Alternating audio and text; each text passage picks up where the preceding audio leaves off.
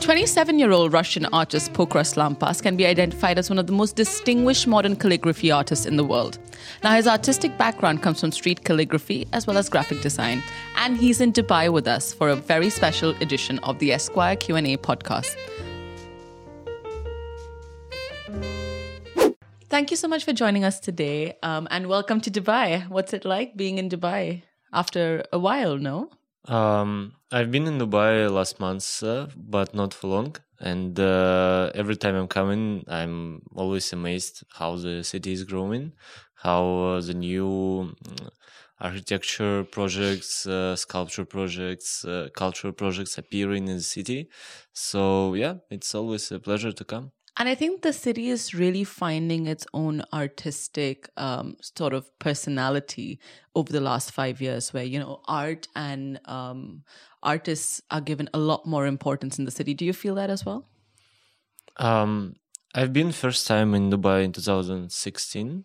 So for like three years in a row, every time uh, for me, uh, some changes can be seen but uh, I like how the city became uh, very multicultural and uh, the arts uh, and styles um very well uh, you know like representing different kind of arts itself.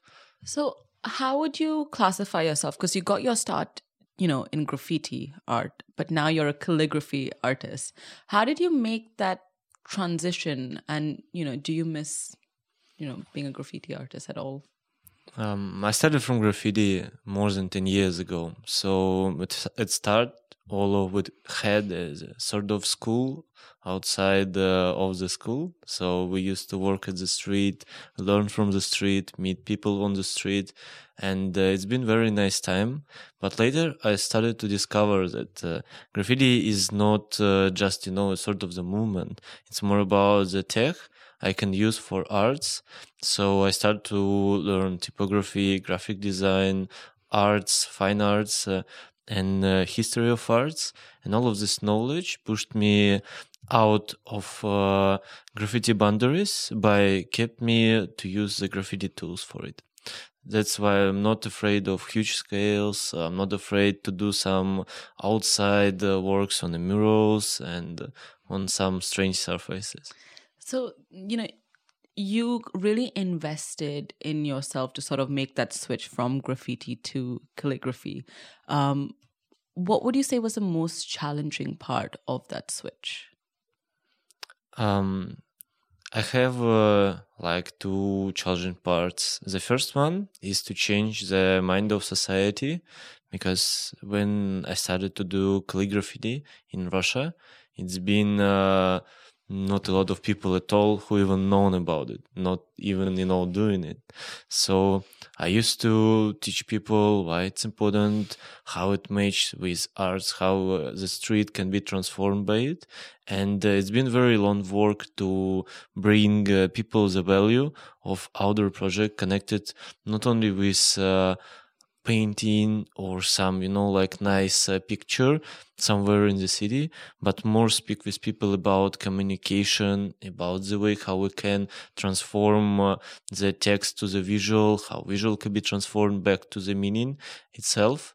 And uh, for me it was very important to bring the value that the street project can educate people and can make people be more more deeper in art itself but, you know, you've really made a name for yourself in Russia where people really do value your art now. Was that hard to get to that stage where people, you know, value you for what you're producing, for what you put out? Um, yeah, it's not easy, of course. Um, I had uh, an education of other treatment in my past, so I understand how some of the basic um, like step works itself, and uh, it was one of you know like um, step by step every year because sometimes I need to teach people, sometimes I need to act myself and just see how uh, it will go in public sometimes uh, it's been like a long strategy from one side of the project to the second to the third. And uh, now i'm super happy because one of my projects uh, outdoor the huge calligraphy in the square area be- before the football stadium became the biggest calligraphy in the world. And uh, it got an award um, of humanization of uh, city area in Russia is the best public art project of last year. And you know, do you feel a bit validated because you know when people think of calligraphy and graffiti, like you said before, you know they don't they they probably don't realize just how challenging it can be. It's, it's not just, you know, spray paint on a wall or just, you know, some um, swipes of an art brush, but it actually takes a lot of effort to produce. So, you know, by winning the award, do you feel a bit, you know, validated, like your hard work's finally paying off? Um, I guess uh, half of uh, feeling is validation, and half of the feeling, uh, like sometimes people need just to love it, and uh, if they want to learn more, they will get the source to learn more from the media, from the articles, from the people who working around. So sometimes I want people just to love, the calligraphy in this way because it can be a bit uh, strange to not uh, be able to read something you are stepping by, but at the same time to feel that you get sort of the new communication through it. Now, what are the what is the language that you practice your art in? Because I know like that's a source of um, you know a lot of inspiration for people that you that you actually use the language you know of Russia to to practice your art. Yeah, I I use a lot of uh, works in Russian because it's for me not only the language I can speak easily and I can feel easily, but it's more about to show how the language can be transformed through the time by uh, the influence by other countries, other languages, other alphabet systems, and uh, it's a big field to work uh, and uh, experiment. And you know, what was the most challenging bit about working with the Russian language? At start, I used to learn calligraphy and graffiti from uh, English and Latin letters, and it's been much easier because the beauty and simplicity of uh, Latin alphabet is very easy to work with. But later, I started to feel like I want to find the way how to work with weird letters, with new shapes. And as far as the shape is strange to work with, I'm much more happier to play because I can bring a very different uh, styles uh, to it and no one done it before. So for me, it's like a challenge when I see how many things is undone and uh, how many inspiration I can get from it. And do you think, you know, by sort of not going for the mainstream Latin language that, you know, most of the world speaks in, but actually using your own language, the Russian language, do you feel like, you know, you are in a way the ambassador for, you know, the language itself through your art? Um, I will be proud always to present the Russian uh, uh, language through arts in the world. And of course it's uh, makes me proud because know it's a very important moment for the culture. And uh, i'm always fighting for the cultural projects for the different kinds of cultural experiments. But at the same time you know i'm keeping in my mind generally that uh, we live in a very long life and in this life someday if i will want to travel in any country to understand the language and get uh, one more step and start to play more deeply in other language i will do it easily because it's all the way of education myself. And at the same time because i'm always uh, channeling all of this uh, knowledge to the media the social media and people can learn it from me.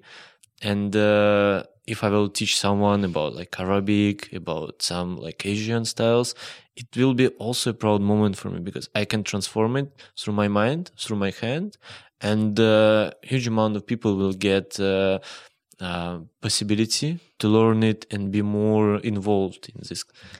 So tell us a bit more about why you're in Dubai this trip. Um, it's a very important day today because um, we opening my show at the Opera Gallery. We're doing it uh, with uh, Taher, very very beautiful artist. Uh, so it's a duo show uh, by Sylvain, the director of uh, opera. And uh, for me, it's like the way how finally I can present the works. I worked in my studio for more than one year. And uh, I love the pieces. I love the curation. I love everything. So yeah.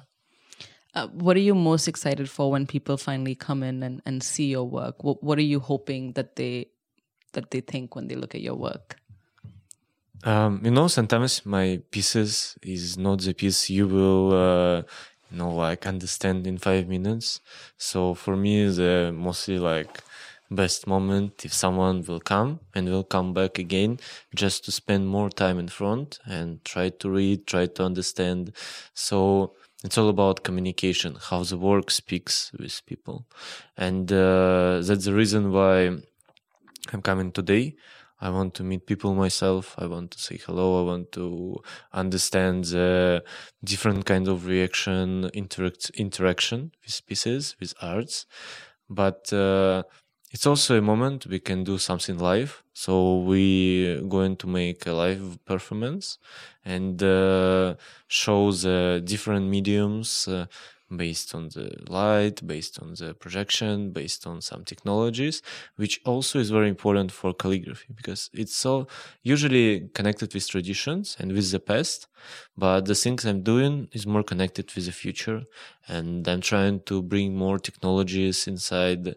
I'm trying to bring more interaction and more live things. So kind of like the 21st century art Yes. form that you're practicing right now. I mean, just for our listeners, because I think most of our listeners would be intrigued to hear more about like a live performance of art, because most of our listeners probably, you know, when they think of um, an art show, they think, okay, the painter or the artist has like worked.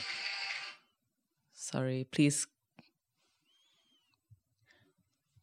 Now, when uh, most of our listeners think about an art show, um, they think about all the work the artist put in over the year but they don't really think it's going to be live. You know what what exactly do you mean by a live performance?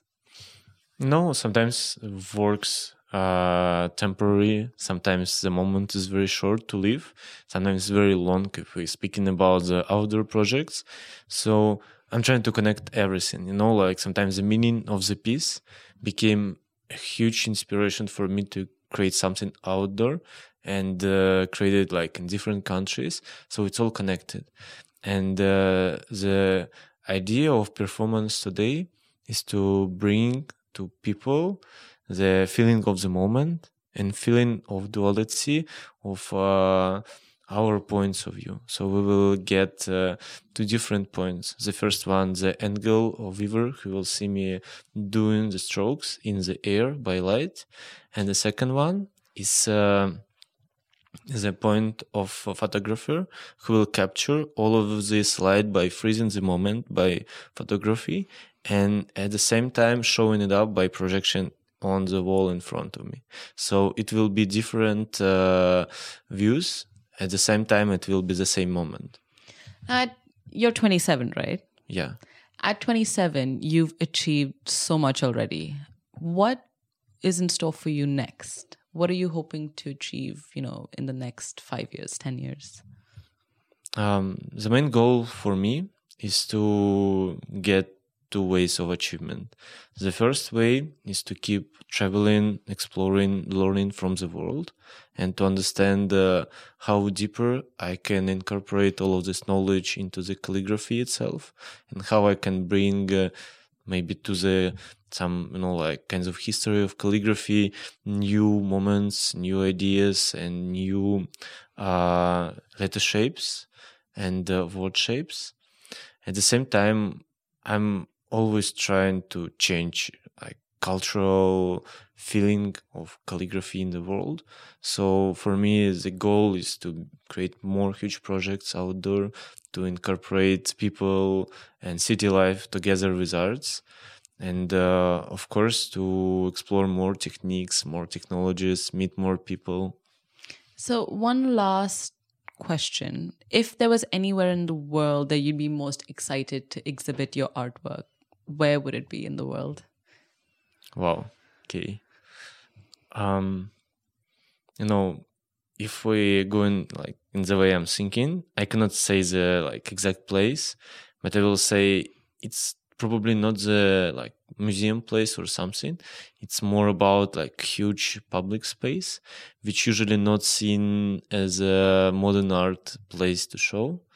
And uh, like the kind of idea is to transform it for a time, for maybe a short time, but to bring the like big uh, connection and maybe fusion of past, present, and future through calligraphy and through the meaning. Perfect. Thank you so much for joining us on the Esquire Q&A podcast today and for giving us a little more insight into how you work and your inspirations. Thank you for invitation. It's been a pleasure and uh, hello to everyone again. That's all from us this week. Thank you so much for tuning in to listen to this special edition of the Esquire Q&A podcast. As always, don't forget to hit subscribe and we'll be back next week with another artist and another podcast.